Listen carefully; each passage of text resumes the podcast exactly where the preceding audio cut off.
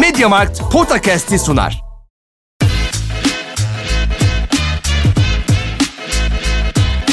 Podcast.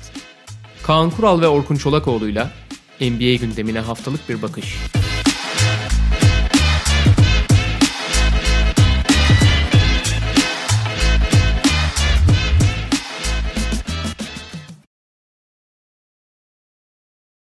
Merhaba, Mediamarkt'ın sunduğu Podcast'a hoş geldiniz. Playoff'larda ilk günleri geride bıraktık ve Kaan Kural'la birlikte bunu konuşacağız tabii ki. Bir sürpriz yok. Çok güzel oldu ya. İlk, her eşleşmede ilk iki maç, yani ev sahiplerinin evinde olduğu oynadığı iki maç bitti. Evet. Öyle ya da böyle bir resim ortaya çıktı yani hani eşleşmelerle ilgili olarak. Evet, biz de bu ilk iki maçları konuşacağız tüm serilere uğrayarak. Başlarken bir duyurumuz var, onu yapalım. Bayram ihtiyaçları sizden, teknolojileri Mediamarkt'tan. Kahve makinesinden Airfryer'a, televizyondan Blender'a, bayramda ihtiyacınız olabilecek teknolojilerini Mediamarkt'la tam zamanında. Demin konuşuyorduk. Yani televizyon bu playoff süresinde. Playoff bayramı. Bayram kutlaması. Bayramda hani şey, bazen böyle uzak akrabayla muhabbet ilerlemez ya. O sırada açacak basacaksın televizyonun kumandanın tuşuna. Abi dün çok güzel Sacramento Golden State maçı oldu diye izleteceksin. Son dönemin favorisi Airfryer ama ya. Evet. Yani herkeste bir airfryer çılgınlığı var. Ben henüz girmedim ama bir bakacağım ya. Ya hatta politikaya bile girdi. Doğru doğru. Evet, Doğu Konferansı'ndan başlıyoruz her zaman olduğu gibi. Milwaukee Miami serisi ilk olarak bir sekiz başlayalım. bir bir bir yani...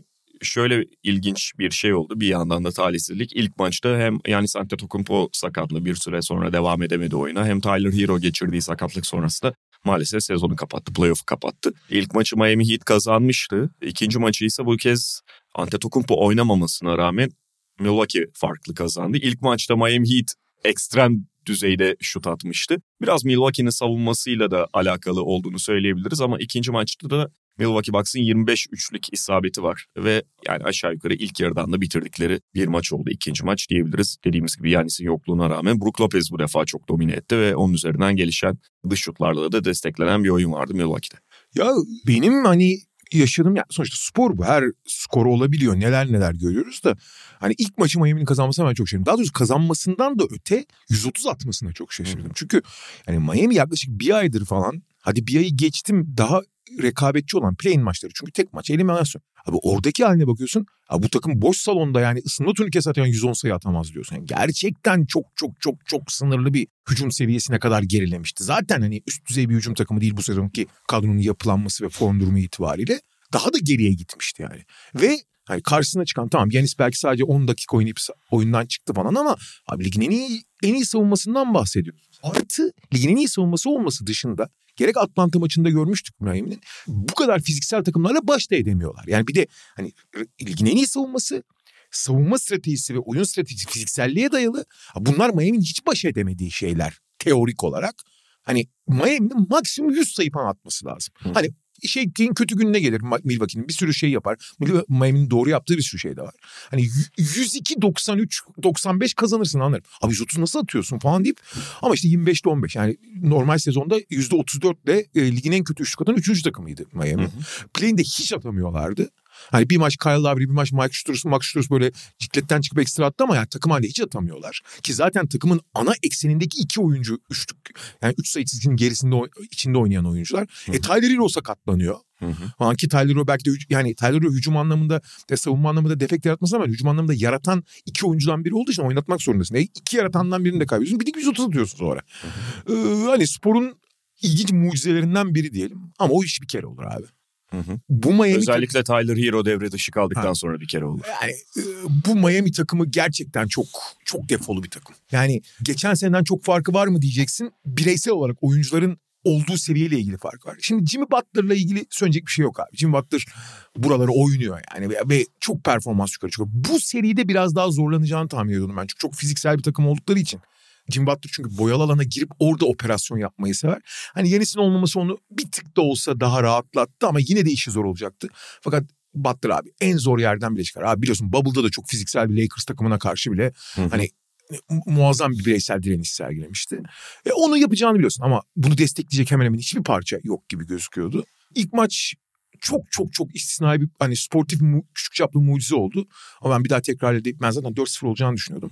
Bir daha tekrar edilemeyeceğini, kolay kolay edilemeyeceğini düşünüyorum. Evet, ikinci maçta da senin de söylediğin gibi Milwaukee çok ekstra oynamış olabilir ama teori uymuyor abi. Ya bir de Milwaukee belki senin de söylediğin o Miami'nin şut ve genel kadro problemlerini fazla mı küçümser şey? Bunlardan ötürü Miami'yi fazla mı küçümsedi bilmiyorum. Evet, Milwaukee'yi başarılı kılan bir savunma şeması var ama çok ona bağlı kaldılar bence ilk maçı. Yani o drop savunması, uzunu geride tutan savunma Miami üzerine gidip bundan fayda sağladıkça çok değişmedi Milwaukee tarafından. Evet. İlk maç için konuşuyorum. Ki bu sene bir tık değiştirmişlerdi onu. Yani çok fazla Brook Lopez'i biraz daha önde tutuyorlardı. Ama ya bunlar hiç şut atamıyor kardeşim, boş ver falan dedikten ya bunlar sonra... Bunlar oraya gelmek isteyecek ha. diye savunma yaptılar ilk maçta. Öyle olmadı. Miami dışarıdan atıp durdu. Play'in de çok kötü gözükmüştü Bam Adebayo. Bu seride yani iki maçta da kazandıkları da kaybettikleri maçta da en azından biraz daha derli toplu ama Bam Adebayo için kötü bir sezon ve özellikle kötü bir sezon sonu oluyor. Onu söylemek lazım. Yani Adebayo için kötü bir eşleşme bir kere, onu da söyleyelim. Hı hı. Atlanta maçı da öyleydi. Yani Adebayo'nun özelliği beş pozisyonu birden savunabilecek olması ama bu kadar fiziksellikte baş edemiyor. Biraz küçük kalıyor. Esas mesele yalnız abi bazen ki Bubble'dan sonra yavaş yavaş görmüştük. Yani hücumda belli bir potansiyeli var. Fakat bu potansiyeli istikrarlı bir şekilde asla kullanamıyor. Yani bir maç otuz altı atıp bir maç beş atamazsın abi. Yani hele ki takımın lideri konumundaysan. Tamam, senin asıl görevin savunma olabilir ama bu kadar iş çıkışlı olmaz. Hele takımın hücuma bu kadar ihtiyacı varken. Ben Miami için çıkış görmüyorum şahsen ya. Yani bir maç almaları bile bence çok büyük olaydı. Hı hı. Şapka çıkarıyorum, ayrı konu. Ama bir çıkış görmüyorum. Bir de yani muhtemelen üçüncü maçtan itibaren dönecek. Yani hatta dün akşam da dönecek gibi gözüküyordu biliyorsun. Evet, önce, evet, evet. Yani Duffel açıklandıktan bir süre sonra akşam saatlerinde, bize göre akşam hani orada öğleden sonra falan diyelim, questionable'a çevrilmişti. Bu genelde oynayacağı anlamına gelir evet, oyuncuların. Evet, evet. Sonra bir anda çekildi. Yani şüpheliden ihtimal vara döndüğü zaman o hani durumu iyiye gitti anlamındadır. Hı hı. Bir an ben de çok şaşırdım yani. Ama işte bir tarafta Tyler Hero yok ki Miami'nin bir kazanma formülü olacaksa zaten hani ilk maçtaki kadar olmasa da şut atmaktan geçiyor yolu ve Tyler Hero onu yapabilecek oyunculardan biri. E şimdi o devre dışı kaldı. Ve abi sadece şut atmak değil, hücumda üretmek abi. Hı. Kim üretecek başka? Yani şut atmak derken şeyden bahsediyorum. Duncan Robinson gibi şut atmaktan, hı, hı. Max Strus gibi şut atmaktan değil, Tyler Hero gibi dribbling üstü şut atabilmek. İşte Duncan yani biraz Eric Spoelstra Duncan Robinson'ı ilk şey yerleştireyim dedi ikinci maç. Abi çeyrekte elli yemeğe doğru giderken abi bu şey olmayacak diye vazgeçti yani. Abi Duncan Robinson da şey dese haklı yani. Hani abartarak söylüyorum ama abi ben iki yıldır evime top almıyorum. Hamlamışım. Hamlamışız abi. Neyse iyi oldu, her hafta yapalım bir şey. Benim kuzen de gelir. Gelir gelir. Burada mı oturuyorsunuz? Boston, Atlanta yine Atlanta'da şey her hafta yapalım temposunda oynamaya devam ediyor. Abi şey playoff değerlendirmesi yaparken söylemiştim. Abi keşke şu doğudaki üç iyi takım var ya, Philadelphia, Boston, Milwaukee. Abi eşleşmeler değişik olsa çok daha eğlen- eğlenceli olur biliyor musun? Çok daha güzel olur. Yani bu eşleşmeler kötü eşleşmeler. Öyle. Alttaki takımlar için. Kesinlikle. Yani mesela atıyorum Brooklyn Boston'la, Miami Philadelphia'yla ve işte kim kalıyor? Atlanta'da Milwaukee ile oynasaydı. Yani hı hı. Bu rakipler gerçekten çok daha rekabetçi oluyor. Aynen, yani o kadar aynen. Ters geldi ki. Fakat ters gelmek falan bir tarafa. Evet. Ters gelmek. Ama yani şöyle sekiz tane seri oynanıyor abi. Aralarında dengesiz seriler de var. Mesela Milwaukee, Miami onlardan biri şey. Denver, Minnesota. Fakat playoff gibi olmayan tek seri Boston Atlanta. Hı hı. İkinci maç hadi bir derece daha iyiydi ama ilk maç abi. Ulan arka arkaya playoff maçları seviyorum. Boston Atlanta maçına yayındaydım.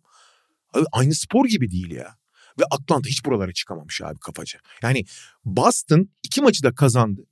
İyi oynadı. İşte iyi oynayanlar. Derek White muazzam oynuyor. İşte zaten son dönemde çok formdaydı falan. İyi yaptığı şeyler var. Fakat hiçbirini bahsetmeye gerek yok abi. O kadar kolay oynuyor ki Boston. Yani gerçekten bu bir playoff maçı mı? Şubat ayında arka arkaya bir back to, şey oluyor ya, home and home series. Arka arkaya oynanan iki maç mı belli değil abi. Hani bu kadar düşük yoğunluklu olamaz. Hı hı. Atlanta'nın en büyük avantajı... Atlanta ne yapıyor? Abi hücum reboundunu zorlamak dışında. Play'inde de bundan büyük ekmek yemişler.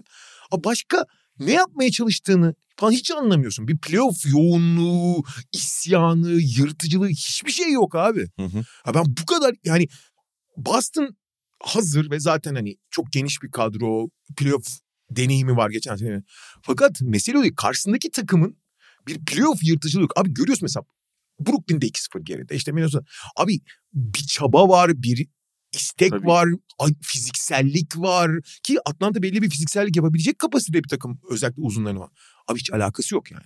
Hakikaten burada şimdi Derek White evet çok formda ama zaten formdaydı. Ama onun dışında ne diyeyim ben Boston'a yani. Hani iki maçı da rahat kazandı. Mesela ikinci maçta yirmi iki çok iyi başladı Atlanta. DeAndre Hunter falan böyle gaza gelmiş başladı. yirmi iki on bir. Abi sonra çat diye yirmi sayı geriye düştüler yani. Abi bu kadar dirençsiz olamazsın ya. Ya dediğin gibi hani normal sezonun home and home serileri gibi Boston için resmen şu anda normal sezonun seksen üçüncü ve seksen dördüncü maçları oynandı. Ve gene bir de kolay versiyonlar. Abi şeyi söyleyeceğim. Yarı sahada bak, açık sahada değil. Aha. Yarı sahada iki maçta da yirminin üzerine turnike attı Boston. Tam Boston penetre üzerinden oynayan bir takım, evet. Yani onu kullanıyorlar. Genelde ama penetre üzerinden pas deniyorlar. Biraz Atlanta'nın stratejik olarak hata demeyeceğim. Ana planı penetreyi biraz daha riske edip Hı. penetreden sonra gelecek üçlükçüye gelecek pasları savunmaya çalıştılar. Bu da penetrecilerin işini kolaylaştırdı, evet. Ama abi tamam iyi penetre, Boston'a çok penetreli oyuncular. Ama abi dümdüz ısınma turnikesi atıyorlar. Yani bu sadece Trae Young veya işte Bogdanovic gibi savunmanın zayıf, yani daha zayıf halkaları üzerinden değil. Abi Capella'nın falan, ya Capella oynuyor mu diyorsun ya? Capella bakıyorum otuz beş dakika oynamış. Ya bir kere de göreyim abi herifin orada olduğunu. Dümdüz ısınma turnikesi atıyor Boston ya.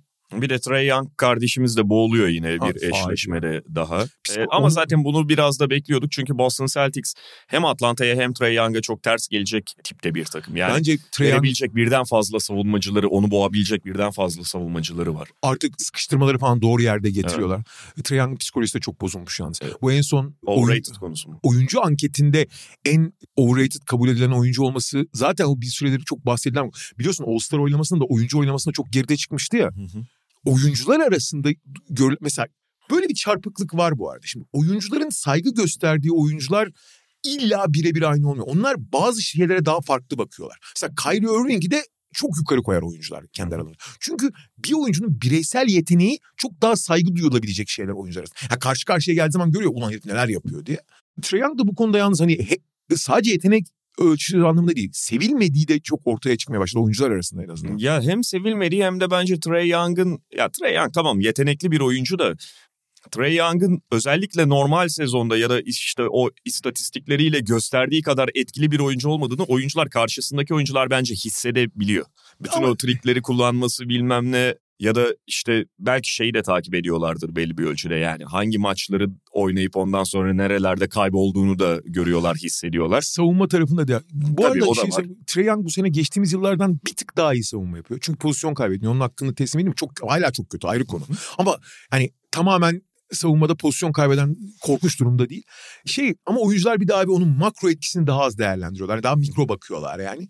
Trae Young'ın makro etkisi hala değerli ama oyuncular ona o kadar bakmıyor işte. Hı hı. Yani mesela Kyrie'de de tam tersi var. Kyrie'de, Kyrie'yle Trae biraz bunların zıt örnekleri gibi. Yani mesela oyunculara sorsan dört yüz elli oyuncuya Kyrie'yi resmen iki basamak puan yukarı koyuyorlar. Halbuki bir takım kurgusu içinde düşündüğün zaman ben hala Trae Young'ın Tyler Irving'den daha değerli oyuncu olduğunu düşünüyorum. Halen yani. Ama oyuncular öyle bakmıyorlar haklı olarak. Yani bakış açıları, perspektifleri itibariyle. Bu ama Trae Young bayağı kafasını bozmuş yani. Hani vücut dili falan da hiç iyi değil. Kullandığı bazı atışlar falan, gösteririm ben size falan atışları. Ama sonuç itibariyle bu Trae Young'ın özelinde bir durum değil. Bence Quinn Snyder'ın da bu yaz oturup uzun uzun bir yönetimle oturup düşünmesi lazım. Abi bu takım bu playoff'un playoff olduğunun farkında değil. Bunda bence Quinn Snyder'ın da kabahati büyük. Her ne kadar senin ortasına gelmiş olsa da ya bu takım belişikte hazırlaman lazım. Ama abi sahadaki hali ayıp lan. Ayıp yani. Quinn Snyder yazın önce kontratı bir böyle karıştırıp çıkışlara baksa. Yani. Abi çıkışa bakmana gerek yok. Kaç para biliyorsun değil mi? Biliyorum abi de yani. Muazzam para aldı. Abi yani. Queen, tam, ya muazzam para aldı da zaten Quinn Snyder o parayı başka yerlerden de alabilirdi. Ee, ve Atlanta'nın teklifini kabul ettiğinde Allah Allah ya delirten de oydu. Yani Quinn Snyder öyle ilk gelen teklife atlayacak çaresizlikte bir koç değil. Bu yaz bir de bir iki tane çok iyi fırsat çıkabilir yani. Aha. Mesela Toronto, ne bileyim Philadelphia'da olan bir te- olup biteceklerden sonra bir tabii Philadelphia ki, falan bir sürü opsiyon çıkabilir yani. Peki hemen atlayalım buradan da Philadelphia Brooklyn'e geçelim. Abi burada da mesela Atlanta için söyleyeceklerimden farklı şeyler söyleyeceğim ama abi Brooklyn de boşa kürek çekiyor. Ben biliyorsun bu serinin de dört sıfır. Ama çaba var en azından çok işte. Çok var. Abi çünkü orada mesela bir plan yapılmış, tamam mı? İşte N B A'de top geldiği anda ikili sıçrama getireceğiz. Hı hı. Niye? Embiid'in belki oyunundaki en zayıf noktalardan biri karar vermek ve pas yeteneği. Ya burada onu top kayıplarına zorlayabilirsek eğer buradan işte açık saha buluruz vesaire. Fakat orada da şöyle bir sorun var. Ya Brooklyn zaten hani takaslardan sonra takım şeyi mühendisliği çok bozulmuş takım doğal olarak. Yani o orada bir kabahat bulmuyorum. Yani takaslarda karşılığında alabileceği en iyi şeyleri aldığı için ya bir kurgu yapılamamış. Hani guard, uzun dengesi falan kurulamamış. Kanat dolu takım yani. Fakat başı ve sonu yok. Hani Spencer Dinwiddie dışında top, topa yön verecek oyuncun yok ki o da ideal bir bir numara değil.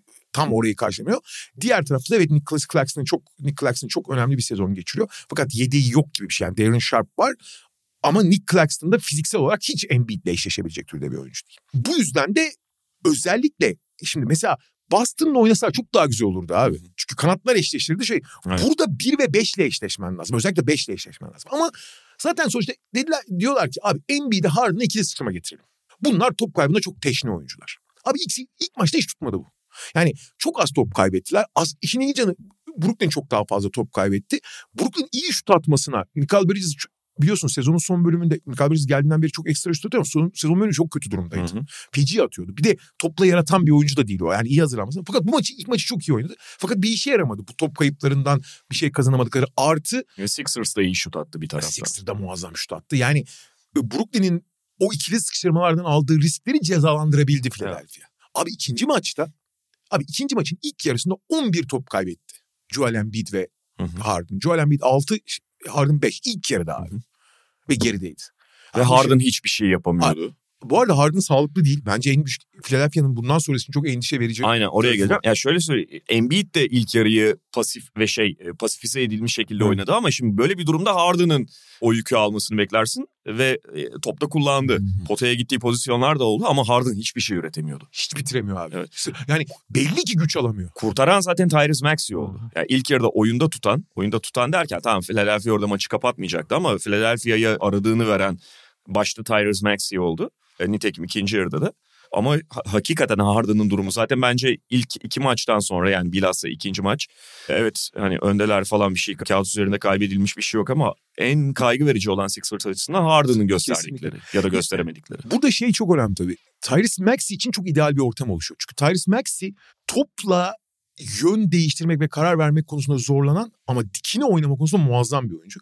Ve o koridor yani diğerlerine yardım geldiğinde, ikili sıkışma geldiğinde çok güzel koridor buluyor ama tabii ekstra da şut atıyor. Onu da söylemek lazım. Yani şutu da birleştirmen lazım. Burada bir süredir iyiden iyiye rolü marjinalize, edil, marjinalize edilmiş ve açıkçası iyiden iyiye küçülmüş roldeki Tobias Harris'in tekrar abi siz bana bu kadar fırsat verirseniz ben bu fırsatları kullanırım deyip hani bir veteran gibi yaklaşması oluyor. Hakikaten bir veteran skorer gibi hı hı. tamam baba siz bu kadar risk alıyorsanız bu riskin bir bedeli var şeyini. Maxi enerjisiyle ve şutuyla Tobias Harris de veteranlığıyla karşılayınca abi sen buradan riske ediyorsun tamam hani Harden'ı ve özellikle Embiid'i sınırlıyorsun ama abi öbür taraftan her yerden su alıyorsun. Ha o su aldığın yerlerde de o deliği büyütüyorlar işte ee, ve baş edemiyorsun yani hakikaten baş edemiyorsun. E, hücumda zaten üretimin sınırlı yani Spencer Dinwiddie abi ilk yarıda be, ilk maçta belli paslar verdi abi, komik neredeyse yani ama onun dışında topu kime emanet edeceksin? Şimdi, Dinwiddie organizasyonda sorun yaşıyor yani ideal değil. E, topu kime vereceğiz abi? Kime vereceğiz yani? Hani kim yapacak bu işi? Bilemiyorsun. E, Nic Claxton maalesef olabilecek en kötü eşleşmeye sahip olabilecek. Ve şeyi yok, çıkarı yok yani Brooklyn'in. iki sıfıra geldi seri. Evet, maalesef böyle. Yine yani de en azından sen asıl amacın Harden ve Embiid'i pasifize edip onları top kaybına zorlamak. İkinci maçın ilk yarısında bunu yapıyorsun. Hadi ilk maçı bırakıyorum. on bir top kaybına zorluyorsun ve hala geridesin. Yani yapmak istediğin her şeyi yapmışsın. Oyunu istediğin şekilde oynamışsın. Onu bize ee. Sonra bir de ikinci yarı hücumun duvara çarpıyor. Aynen. Yani şut da ilk yarıdaki gibi sokamıyorsun. Ve senin hücumun duvara çarptıkça top kayıpları ya da boş dönülen hücumlardan sonra Philadelphia açık saha bulup üstündeki biraz pası attı. Onlar yarı sahaya kalmadı. Oradan sonra ipin ucu kaç yani kaçtı zaten Nets açısından. Peki Doğu'da ilk turun en seri gibi serisine of. Gelelim o zaman bu üç tane çok tek taraflı gözüken eşleşmeyi, seriyi konuştuktan sonra o da do- şey doksanlar basketboluyla Cleveland, New York. doksanlar ve iki binlerin ilk yarısı. Abi tam bir meydan muharebesi oluyor ya. Bir de hani bu takımların karakterine de biraz uygun. Çünkü abi çok basit bir şey var. İki takımda da yaratıcı oyuncu sayısı az, fiziksel oynayan oyuncu sayısı çok. İki takım da boyal alanı girmek üzerine çok fazla kurgulanmış durumda ve bu da yani aynı yerde buluşan fiziksel oyuncular oldu mu işte doksanlar iki binlerin başı serisi oluyor. Abi tam bir meydan muharebesi ya. Tam bir... Ve iki maçta en azından Cleveland tarafında o kadar farklı görüntüler var ki ilk maç yani böyle bir ortamda otuz sekiz atmak yani üç kişiyle falan başlayarak Donovan Mitchell efsane bir maç oynadı. Bakın hiç yetmedi. Hiç destek alamadı. Hiç destek alamadı ve özellikle topla oynayabilen diğer iki oyuncu Darius Garland ve Caris LeVert facia bir maç çıkar. Özellikle Darius, Darius Garland'ın ilk maç performansı korkunç büyük ayak kırıklığı yani. Evet. Abi bir asist beş top kaybıyla çıkmazsın. Şimdi şey önemli abi. Top paylaşımını yapmak hani bütün sezon yaşadılar ama bunun hiçbir zaman çok organik ve iyi olmadığını görmüştük. Ama Donovan Mitchell bu kadar iyi oynayınca bu kadar da verim verince Garland onu nasıl desteklerimi hiç kafada çözememiş onu gördün yani. İkinci maçtaki değişim bence en büyük yani bu taraftan baktığın zaman. Abi maça Garland iyi başladıktan sonra Mitchell tamamen bıraktı onu, onu oyunu.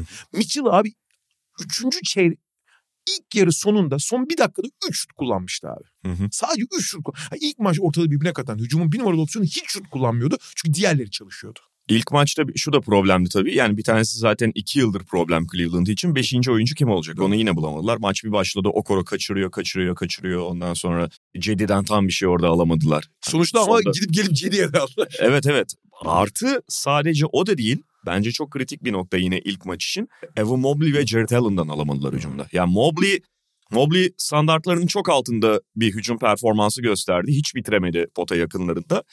Top trafiği olmayınca Jarrett Allen da devreden çıkıyor sonuçta. Yani Jarrett Allen zaten son nokta bitiricisi evet. Ama oraya topu getirecek bir aksiyonu, bir hareketliliği olmadı Cleveland'ın. Son nokta derken son nokta yani potaya bir, bir buçuk metre yakınına getirmen lazım ancak. Tabii. Tamam oralarda iyi bitireceğim ama oraya getireceğim. Ve o da önemsiz değil. Tabii tabii. Ama işte oraya eğer yani top trafiği senin oraya gelmeni sağlayamıyorsa Jarrett Allen da pasifize oluyor hücumda ve bu ortaya çıktı. Knicks tarafında da ilk maçı taşıyanlar yani ilk yarıyı Julius Randle öyle ritim buldu mu gider. Ondan sonra ritmi kaybedince de ortadan kaybolabilir. Mesela ikinci yarı iyi durdurdular Randall'ı ama ilk yarıyı faul problemiyle oyna- çok az oynayabilen Brunson tamam ben el koyuyorum dedi. Cleveland ona o maç içerisinde bir çözüm bulamadı. Josh Hart'tan da iyi destek geldi ve zaten düşük skorlu bir maç olunca yani iki oyuncunun öne çıkması diğer taraftaki otuz sekiz atan bir oyuncuyu yenebiliyor işte. Ve ne kadar meydan muharebesi olsa da ekstra efor işleri çok fark ediyor. Evet. Josh Hart orada çok fark ediyor. Fakat Josh Hart bileğini burktu abi maç içinde. Ve ikinci maçta etkisi çok düştü abi. Yani o zaten maksimum eforu ya da yırtıcılığı sergileyemediği zaman hani katkısı düşen bir oyuncu. İkinci maçta biraz devre dışı kaldı. Fakat ikinci maçta o kadar çok şey devre dışı kaldı ki New York'ta. Brunson. Brunson başta olmak üzere. Abi... Abi ilk yarı sonunda kaç? kırkı zor buluyorlar. Yani maçta zaten sekseni zor geçtiler. Abi iki bin yirmi tamam ne kadar meydan muharebesi olursa olsun doksanlar basketbolu olsa bile abi böyle seksenlerle falan maç kazanılmıyor yani. Cleveland ise özellikle Garland çok ekstra başlayınca Mitchell da tamamen sahneyi ona bırakınca Caris LeVert de mesela ilk yarıda ilk maçta yedide birdi Caris LeVert. Çünkü Caris LeVert de şey açısından çok önemli abi. Bu takımın topla oynayabilen oyuncu sayısı çok az olduğu için onların verim verebilmesi biraz evvel senin söylediğin Jarrett Allen ve Evan Mobley'nin devreye girmesini de sağlıyor. Beşinci oyuncuyu bulmakta hala çok zorluk çekiyordu. Isaac Okoro iki dakika oynadı, iki foul yaptı. Otur aşağı, otur aşağı lan beceremiyorum bu işi deyip oturttu bir daha da sok. Hiç oyuna sokmadı abi daha. İki buçuk dakika oynadı Isaac Okoro. Bir ara Dean Wade denedi. I-ı. Hiç olacak gibi değil. Dean Wade bir de çok korkak oynadı abi. Hani şimdi kötü oynamak başka şey, korkak oynamak başka bir şey. Ya bomboş şut geliyor abi onu atmayacaksan. Hani sen onun için sahadasın. İşin ilginç yanı çok iyi oynadı diyemem ama o rolü sahiplenmekten çekinmediğini gösteren Cedi ki biliyorsun Cedi Bekirsak hiç yani şimdi yanlış anlaşılacak ama hiç sevmiyor Cedi'yi. Sevmiyor derken hani işte tutmuyor oyunu. E, ya oyunu onun kafasındaki basketbol formülü yoksa kişisel olarak bir derdi yok Cedi'yle. Ama Cedi yerine Dean Wade veya Isaac Okoro veya mesela işini geçen Lamar Stevens'ı da oynatmıyor. Halbuki Lamar Stevens'dan da hücum anlamında değil ama başka şeyler anlamında bir şeyler alabilir. Ama mesela Lamar Stevens da bence Stevens da aynı konumda. Cedi ile Lam- Lamar Stevens'ı istemiyor. Yani mümkünse Okoro ve Dean Wade'in sahaya getirdiklerini daha çok istiyor. Kendi kafasındaki basketbol formunda. Halbuki abi bu biraz yani her koçun belli bir teorisi olabilir. Fakat bu teoriye çok da aşık olmamak lazım abi. Çünkü Cedi hatta belli senaryolarda özellikle ilk maçta mesela çok fazla hücum reboundu veriyordu şey. Cleveland. Çünkü Mobley ve Jarrett Allen uzaklaştığı zaman potada üçüncü reboundçı bulmak çok zorlaştı. O konuda mesela Garland ve Mitchell'ın eksikti. Yani kısa reba- konusunda reboundçı olmamaları çok büyük handikap. Orada mesela Lamar Stevens'ı kullanabilirdi abi. Evet. Hiç kullanmıyor onu da. Yani bu Cedi'ye özel bir durum değil. Ama Cedi ve Lamar'dan alabileceklerini kullanabilirdi ki nitekim şey de değil, inat da etmedi. Baktı ki Cedi o rolü oynuyor. İyi oynadığı veya çok yeterli kalmadı ama rolü oynayabiliyor. Ve Cedi o yüzden bir anda hiyerarşide çok hızlı yükseldi abi şu anda. Altıncı adam konumuna geldi yani. Ya şöyle, ikinci maçtan sonra hani o tip bir değişiklik yapmasını beklemiyorum da ben esasen bu beşinde, daha doğrusu o dört oyuncuyla Garland, işte Mitchell ve iki uzunla birlikte tamamlayan beşinci oyuncunun bu kadro içerisinde Cedi olması gerektiğini düşünüyorum. Hele ki New York'a karşı. Evet. Yani ideal olduğundan, tıkır tıkır her şeyin işler hale geleceğinden değil. Eldeki çözümlere baktığında, eldeki seçeneklere baktığında en uygun Cedi gözüküyor. Ee, şey Okora'ya biraz... göre falan çok daha zaten oturuyor şey, bence. Şey de büyük bir şanssızlık tabii Cleveland adına. Okora sezonun bir ayını çok iyi geçirmişti. En sonunda bir ufak sakatlık yaşadı. Ama playoff atmosferinde abi surat murat dağılmış yani. Yani o baskı, çünkü playoff atmosferi başka bir şey abi. Yani ben hep bir şey derim, hani derinleştikçe deniz, hani bazı insanlar boğulur yani. Derin denizde yüzemezler, bazıları yüzemiyor yani. En azından bu aşamada yüzemiyor. Yani kendini geliştiriyorsun, orada pişiyorsun yani. Playoff tecrübesi denen şey biraz da o. Tabii esas büyük problem New York abi, bu New York takımı bir Tom Thibodeau takımı belki. Çok fiziksel bir takım ama bir savunma takımı değil. Hı hı. Yani en azından savunma takımı olarak kurgulanmamıştı. Fakat şimdi playoff'ta yoğunluk artıyor, savunma ve işte fiziksellik artıyor. Buna belli oranda çıkabiliyor New York. Ama abi hücum korkunç ya. Korkunç. Yani Julius Randle'ın gelişi güzel işte birebirleri. Jalen Brunson'ın daha düzgün ve daha disiplinli birebirleri. Başka ne var abi New York'ta? Ya işin komiği, normal sezonda hücumda gelişim göstermiş gözüküyorlardı. Evet, evet. Ve işte yani bugünün... Normal sezonda altıncı mı ne bitirdiler ya?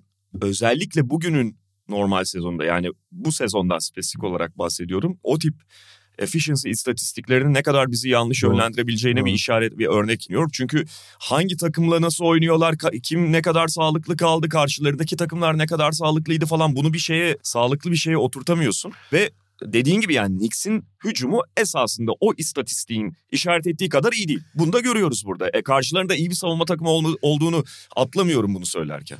Normal sezonun en iyi altıncı hücum takımıydı galiba. Fakat şeyi görüyorsun abi. Şimdi normal sezonla playoff arasındaki fark. Hani bunu çok konuştuk. Hani yoğun, başta yoğunluk farkında. Abi New York üretemiyor. Yani New York verimli bir şey üretemiyor yani. Ha normal sezonda işte fiziksellikle, hücum rebounduyla, şununla bununla verimin yukarı çıkabiliyor. Ama burada bakıyorsun abi. Abi sahadaki oyuncular arasında mesela Brunson üretiyor ama genelde kendine üreten bir oyuncu Brunson.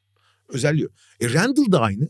Abi başkasına üreten oyuncusu yok abi şeyin. New York'un ve bu acayip güdük, acayip sıkışık bir hücum anlamına gelir ve gördük abi işte. R J Barrett'tan hangi dakikada Aa. ne alacağını hiç bilmiyorsun yani. Şöyle söyleyeyim abi. R J Barrett, R J Barrett olmasa, yani işte bu takımın dördüncü sırası için mi, orta, yani yeni kontrat verdiği orta hali. Belli bir umut bağlanmış. Abi şu anda rotasyonda olmazdı. Hı hı. Korkunç abi. abi. Ama R J Barrett'ta da şöyle bir şey var. Bu arada korkunç bir sezon da geçirdi bu arada. Bu playoff'ta değil. Evet ama R J Barrett'ta da şöyle bir şey var. Bak sezona yine dönelim. Çok kötü denirken bir anda iyi oldu periyot. Gerçekten bir ay falan iyi geçiriyor. Ya da bir ay demiyor. O kadar uzun geçiremiyor gerçi. İki hafta iyi geçiriyor. Sonra yine bir böyle diye sallanmaya başlıyor. Tekrar kendine geliyor. Maç içerisinde de böyle periyor. Ya benim N B A'de şu anda en azından o seviye oyuncularda, o seviyenin adı nedir bilmiyorum da, R J Barrett seviyesi, hani izleyicilerimizin... Yıllık yirmi milyon dolar kontratlı oyuncular diyelim. Diyelim. Yani öyle fringe rotasyon oyuncularından falan bahsetmiyorum tabii ki.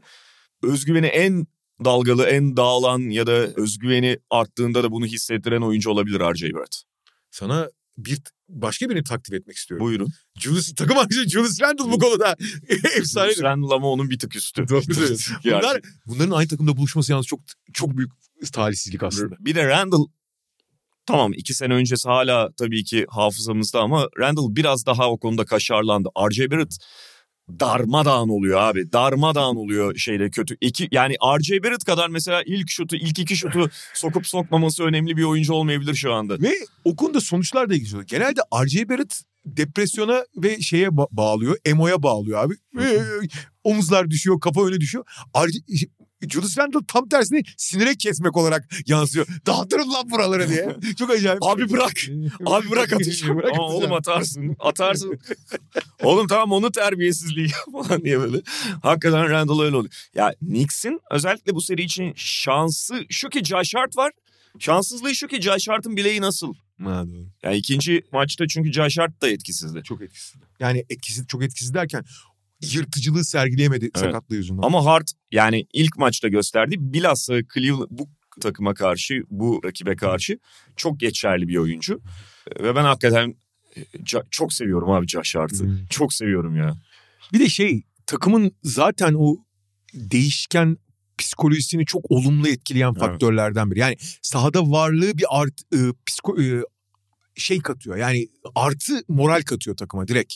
Dünyanın en iyi havuz ribandı alan oyuncusu. Ve şey, pozitif enerjisi çok yüksek abi saha içinde. Yani bu şey değil hani sevimli tatlı falan değil. Yani takıma iyi hissettiriyor onun var olması. Çok, yani. Yani acayip enerji yuka, şey yukarı çeken bir oyuncu. Peki Batı tarafına geçelim. bir sekiz Denver-Minnesota eşleşmesiyle başlıyoruz. Şimdi burada da ilk iki maç dün İkinci yarısı tabii ki istisna ama genel olarak benim seri öncesi beklentimi ilk iki maç itibariyle karşılamadı. İki maç sonuçta işin sadece bir kısmı.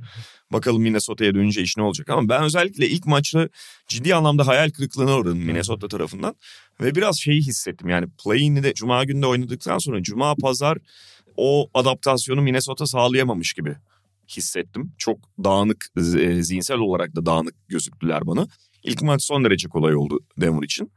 İkinci maçta Minnesota'da biraz daha özellikle Anthony Edwards sayesinde hücum seviyesini yukarı çekti ama yani zaten Minnesota eğer Denver'a bir e, zorluk çıkaracaksa bu seviye Karl-Anthony Towns'la mutlu mümkün olmaz bu ve iki maçtır felaket oynayan bir Towns var sahada. Abi şu aşamada N B A'de hangi takımın taraftarı olsan aklını yitirirsin deseler Atlanta tabii çok biraz hani konuştuk hani. Atlanta'nın taraftarı yok ya artık herkes salmış durumda yani. Onlardan alın, oynuyor. Hayır, ama herhalde Minnesota ya. Yani ya olumlu şeyler de var ama abi zaman zaman bu bir kuru sıkı atıyor tamam mı Minnesota? Abi delirtiyor adamı ya. Hakikaten delirtiyor. Bu sezonun son bölümünde muazzam bir yarış içindeyken bir Portland'da yenildiler hatırlıyorsun değil mi? O, o arada ondan önce üç maçı gayet iyi oynayıp çünkü artık savunma olarak bu arada bu Minnesota takımı savunma olarak ciddi bir seviyeye gelmiş durumda. Şimdi Jaden McDaniels'ı kaybettikleri için tabii o savunma biraz yara alsa da abi çok iyi bir savunma yani kalbur üstü bir savunma seviyesine geliyorsun. Ritim buluyorsun. Belki de sezonun en iyi dönemiyorsun. Gidip yani maç kaybetmeye çalışan Portland'da yenildiler ya. Hmm. Abi nasıl olur ya? Nasıl olur ya? Yani istesen yapamazsın bunu. Ama bu kuru sıkıları var. Nitekim abi play-in'de Minnesota gayet iyi gözüktü abi. Play-in'de Lakers'a yenilirken de iyi gözüktü. Daha sonra Oklahoma City'yi yani resmen sürklase ederken de iyi gözüktü. İyiler yani. Sadece işte Anthony Edwards özellikle play-in maçlarını iyi oynamamıştı ama ona ihtiyaç bile kalmadı yani. Yani çok kötü oynadı play-in maçlarını ama ihtiyaç bile kalmadı. Abi sonra ilk maça çıkıyorsun. Tamam Denver çok ekstra oynadı. Denver'dan da bahsedeceğiz. Çok ekstra oynadı. Ama bu kadar kuska atılmaz ki ya. Abi bu kadar olmaz yani. Ve hani bir de mesela başka delirtecek bir şey. Ya kardeşim şimdi dört tane maç oynandı. Dördü de eleme yani bir play-off ve eleme maçları. Yani hepsi de normal sezon maçı değil. Ağırlı yüksek maçlar. Abi bu takımın iki tane lideri var değil mi? Hücum lideri. Karl-Anthony Towns'la Anthony Edwards. Abi iki play-in maçında Karl-Anthony Towns hakikaten en azından hücum anlamında belki komple bir oyuncu olarak eleştirebilirsin ama müthiş iki maç oynadı. Yani müthiş. Anthony Edwards hiç yok sahada. Sıfır. Yani kötü bile değil. Abi iki play-off maçı oynandı. Tabii ki rakipler değiştiği zaman eşleşmeler değiştiği için bazı oyuncular için daha kolay da. Ama böyle bir durum da yok abi. Karl-Anthony Towns eşleşme değişti diye işte karşısına gelen oyuncular yüzünden falan. Abi ya da Anthony Edwards için de bu geçerli değil. Yani rakiplere baktığın zaman. Abi bu sefer iki playoff maçı oynandı. Bir tane çok iyi, bir tane iyi, bir tane muhteşem Anthony Edwards performansı. Karl-Anthony Towns korkunç abi, korkunç yani. Sahadaki en kötü hücumcu gibi duruyor yani. Ya bir de mesela ilk maçtan sonra özellikle Karl-Anthony Towns'un demeci de çok enteresan geldi maça. Towns ilk maçta ne kadar saçmaladığının farkında değildi. Demecine baktığımda onu gördüm. Evet, evet. Şey diyor, ben iyi şutlar attım diyor. Abi Yani tamam, yetenekli bir oyuncu. Şimdi Karl-Anthony Towns'un iyi şutuyla herhangi bir ortalama oyuncunun iyi şutu tabii ki farklıdır. Boş şut atması gerekmiyor Karl-Anthony Towns'un da. Karl-Anthony Towns ilk maçın hele ilk yarısında resmen saçmaladı abi. Acele acele şutlar, ritim bulmak için falan böyle atamadıkça daha çok hırslanıyor. Deminki Randall örneğindeki gibi yani kendini kaybetti Karl-Anthony Towns. Ama mesela onun da farkındalığı yok. Abi, zaten Karl-Anthony Towns'un en büyük sorunu o değil mi abi? Şuursuzluk. Kendi, daha doğrusu şuursuzluktan öte maçın akışını öyle bir kaptırıyor ki hakikaten gözü falan kararıyor ya. Hakikaten gözü kararıyor yani maç içinde. Hı hı. Bu eskiden de böyleydi yani.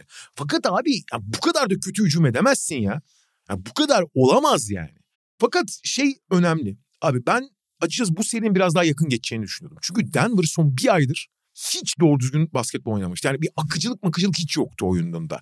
Her şey biraz daha işte bireysel yaratıcılığa, yok işe falan kalmış gibiydi. Ve o takımın akıcılığa çok ihtiyacı var. Çünkü bu akıcılıktan özellikle Jamal Murray çok besleniyor.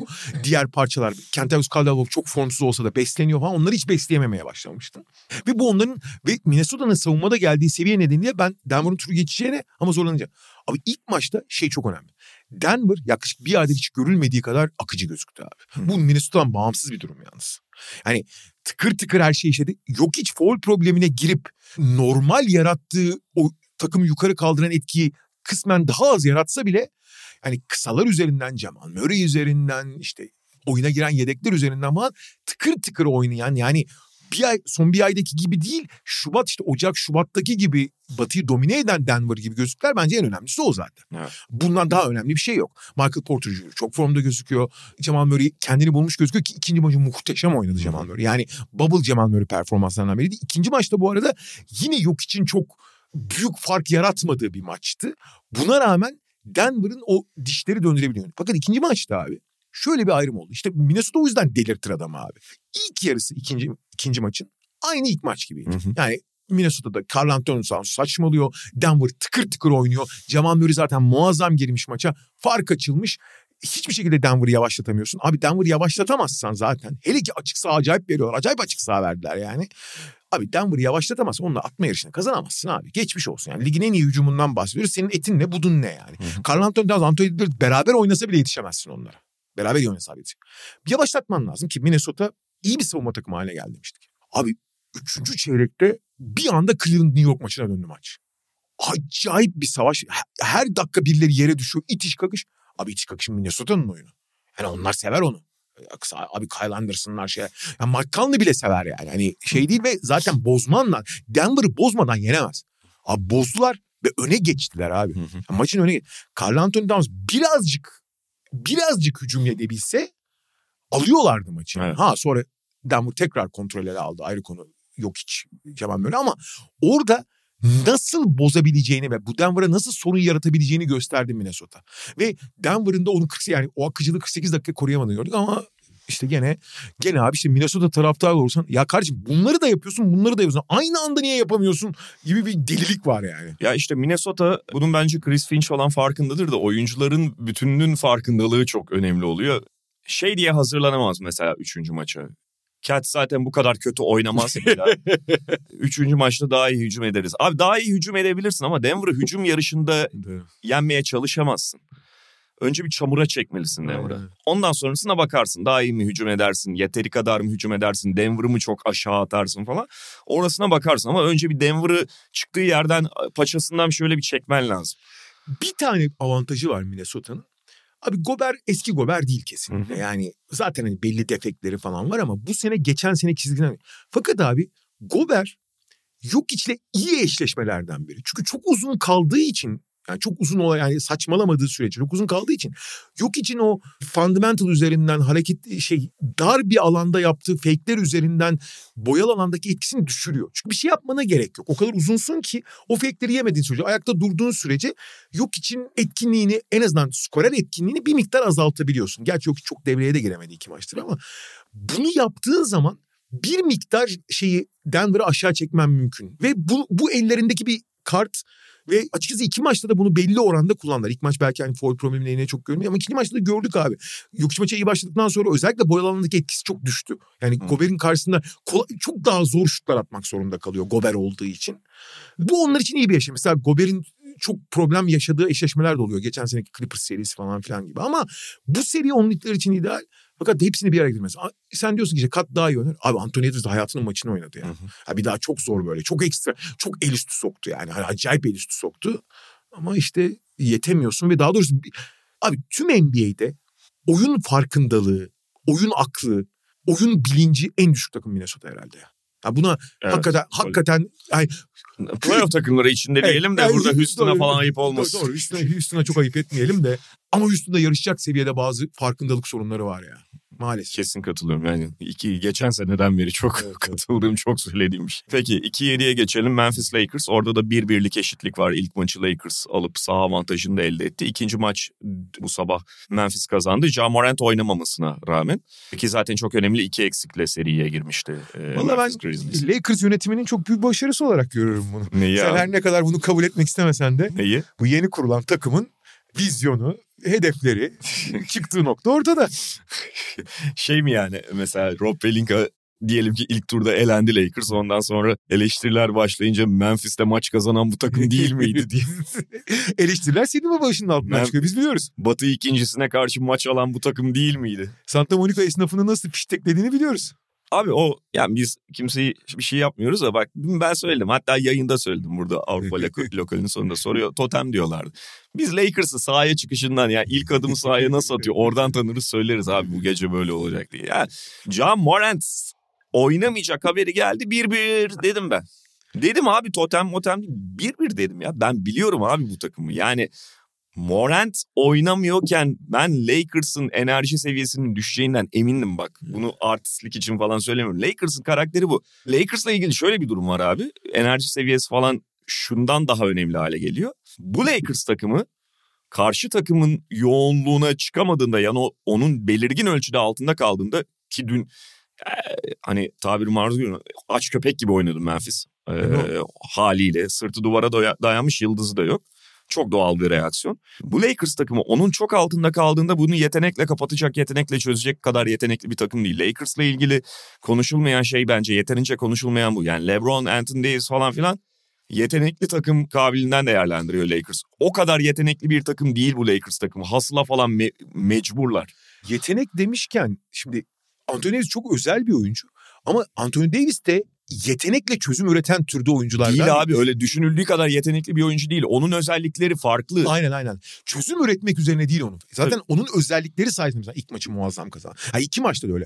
Abi bugün N B A basketbolunun geldiği yerde işte iki buçuk blokla blok kralı oluyorsun. Abi iki maçta on küsur blok yaptı adam ya. Kaç on iki mi yaptı? İkinci maç beş mi yaptı? Dörttü bir ara. Neyse. İlk, maç, ilk maç yedi yaptı yani. Evet. Şey çok önemli abi. Ben seri öncesinde de söylemiştim. Maç biraz... Memphis çünkü çok boy alanını zorlayan. Başta Ja Morant olmak üzere. Ja Morant olmayınca tabii iş biraz değişiyor ama ne olursa olsun boy alanını zorlayan ve hani kalenin önüne giden. Yani kalecin çok değerli burada. Kaleciye çok iş düşecek. Abi Anthony Davis ilk yarıda, ilk maçta daha doğrusu inanılmaz iş yaptı abi. Yani abi üç top çalma yedi blok ki LeBron'u da ona eklersen ki LeBron artık yani ayağındaki sakatlık, yaşı ve konsantrasyonu itibariyle stand yani devamlı savunma devamlılığı düştü. Ama bu maç özelinde hücumda daha az enerji harcamak zorunda kaldı. Şimdi ilk maç için koşuyor. Abi toplam abi sen Anthony Davis'e LeBron'u beş top çalma on blokla böyle bir savunma kurgusunun içine koyabiliyorsan tamam abi. Yani zaten olabilecek en iyi senaryo olmuştur. Ama durumda ne abi? Hücumu kim taşıyacak? Kim yaratacak? Kim bitirecek? İşte bunlar Lakers'da potansiyel bir takım isimler var. Ama güvenebiliyor musun? Veya istikrarlı bir şekilde yapabilirler mi? Çok sorun değil. Lakers'ın avantajı bence. Bu oyuncuların hiçbiri işte şimdi bazı oyuncular vardır hani maçta belli bir sayıda top kullanması gerekir. Şimdi Rui Hachimura, Austin Reaves, D'Angelo Russell. Çok kötü bir seri geçiriyor ve formsuz ama Malik Beasley. Schroeder. E, Dennis Schroeder. Bu oyuncuların her birinin on sayının üzerine hatta belki de yirmi sayılara çıkma ihtimali var. Ama herhangi birinin belli bir skor ya da top kullanma kotası yok. Belki biraz D'Angelo'sun var o da artık tamamen vazgeçmiştir diye tahmin ediyorum. Bu yüzden herhangi biri doğru eşleşmeyi, iyi formu, ritmi bulduğu zaman ona alan açabiliyorlar. LeBron'un da artık kariyerinde öyle bir yere geldi ki abi ben yani bunu iki sene önce birine söylesen ay, ay, ay, kusura bakma bir tarafıyla gülerdi yani. Abi son çeyrek oynanıyor. Maç yakın gidiyor ilk maçta. Austin Reaves topla geliyor. LeBron'a kenara, LeBron kenara çekiliyor. Hı hı. Köşe şütörü gibi Malik Beasley rolünde duruyor. Austin Reaves birebir oynuyor. LeBron'a pas veriyor, şut atıyor. Birebir oynuyor, LeBron'a pas vermiyor, kendi atıyor. Ağzım açık kaldı ya. İki sene önce dedin ya. Hı. Hani mesela şey desin, Austin Reaves kim abi diye yani sorsan, undrafted abi. Ama buna Austin Reaves için yeşil ışık yakılmış. LeBron buna izin veriyor ve ortamı hazırlıyor. Sonra Rui Hachimura hayatını şut attığı performanslarından birini geçirdi. Ki biliyorsun yani evet iyi bir orta mesafesi ama üçlükçü değildir. Abi evet. beş tane üçlük attı. Dört tanesini üç dakikalık bir süreçte attı üçüncü çeyrekte. E ilk, ilk yarıda D'Angelo Russell fena atmıyordu. İlk maç için konuşuyorum. Bunlara alan açabiliyorlar ve açıkçası sonra Anthony Davis ve LeBron da abi dört tane oyuncu yirmi sayıyı aştı ilk maçta. Davis ve LeBron bunların üçüncü ve dördüncü sırasındalardı. Yani o alanı bırakabiliyorlar abi. İşte umurlarında olmuyor yani. Çünkü artık kariyerlerin orasında. Zaten Davis buna oyunu biraz yatkın. LeBron da kariyerinin orasında. İkinci maçta mesela bence sorun orada abi. LeBron ana skoreri olmak zorunda kaldığı zaman tamamlayıcı skoreri bulamadılar bir türlü. Hachimura gene özellikle üçüncü çeyrekte biraz attı falan ama abi ne Austin Reaves'ten, Anthony Davis'ten ki Anthony Davis biraz tabii diğerlerinin hazırlamasıyla alakalı. Yani onu çok fazla suçu ona yüklememek lazım skor anını. Fakat kendi abi, standartlarının da altındaydı yani. Çok yani, yakın atış falan abi, kaçırdı. Değil. doksan sayıyla maç kazanılmıyor. Tabii. Bu yani Memphis'in başarısını ben küçümsemiyorum. doksan sayıyla maç kazanılıyor. İşte Lakers'ın bu alan açarken o oyuncuları bulabilmesi lazım. Bunlar arasında bir tane isim bence biraz öne çıkıyor. Abi D'Angelo Russell'ın kusura bakmasın ama yani şimdi Austin Reaves, Rui Hachimura, Dennis Schroeder, Malik Beasley, başka belki Vanderbilt. Vanderbilt tutamam. Hücumda çok sınırlı bir oyuncu ama yani hepsinin hücumdaki yaptıklarını belli bir şey. Abi D'Angelo bu seviyede olamaz ya. Evet. Bu kadar da değil yani. Biliyorsun ben nefret ederim. Yani nefret ederim derken belli bir seviyede. Çok yalandır oyunu dersin. Çok çok yalandır. Ben de. Büyük yalandır yani. Ama bu ne abi? Bu kadar da değil yani. Aynen öyle abi yani iki topla sokarsın ya da ya biraz da topu oraya götürürsün. Evet abi. Yani bak. Aa, şut şöyle, sokam- şut. Bak şutu var. Abi hücumda artı bir şey yap be. Abi, abi onu diyorum, şut sokamamak ayrı bir şey. Yani sen şutör olarak tanımlanmış o rolü alan bir oyuncuysan bu da sürekli olarak tolere edilebilecek bir şey değil ama daha anlaşılabilir. Ama abi dribbling yapmaktan kaçar hale gelemezsin. Maçtan sonra bir de ben point guard değilim diyor. Ulan nesin o zaman? Point guard değilsin. Şutör guard. Sen şey gibi padişah bensem hikayesine dönüyor abi. Point guard'sa topu götür bir yere, Anthony Davis'e servis yap. Şutör sen de şutu sok abi. Ya orada ben topçu değilim diyecek yani. Abi yani nesin abi sen o zaman? Tabii Memphis'te abi Memphis'te bu arada bayağı bir çıkmazdı. Çünkü onlarda da Lakers mesela Darwin'den bence bu konuda hiç fena bir sınav vermiyor ama adaptasyon yapmaz. Abi şeyi iyi çözmüş Lakers daha maçı senin başında. Memphis'in hücum aslında sınırlı. Özellikle Ja Morant'in yaratıcılığı düştüğü zaman ki onu Anthony Davis'le karşılayabiliyorsun. Kimden yani savunma kaynaklarını kimden alıp kime vereceğini çok iyi biliyor. Mesela ilk maçta Javier Tillman'ın hücumda çok sınırlı bir oyuncu olduğunu görürsün. Tamamen Anthony Davis'i onunla tutup Anthony Davis'e abi bırak sen Tillman'ı Minima'nı geleni geçeni tokatla. Libero abi. yaptı. Yani. Libero yaptı. Çok da iyi verim aldı. İkinci maçtan Taylor Jenkins adapte olmuştu. Tillman'ı İlk aksiyondan sonra potaya çok yakın tutup yani onun bile bitirebileceği pozisyonları verdiler ve Tillman ikinci yarıda hani bir de havaya da girip daha üçlük müşlük de soktu. Ekstra hücum performans verdi.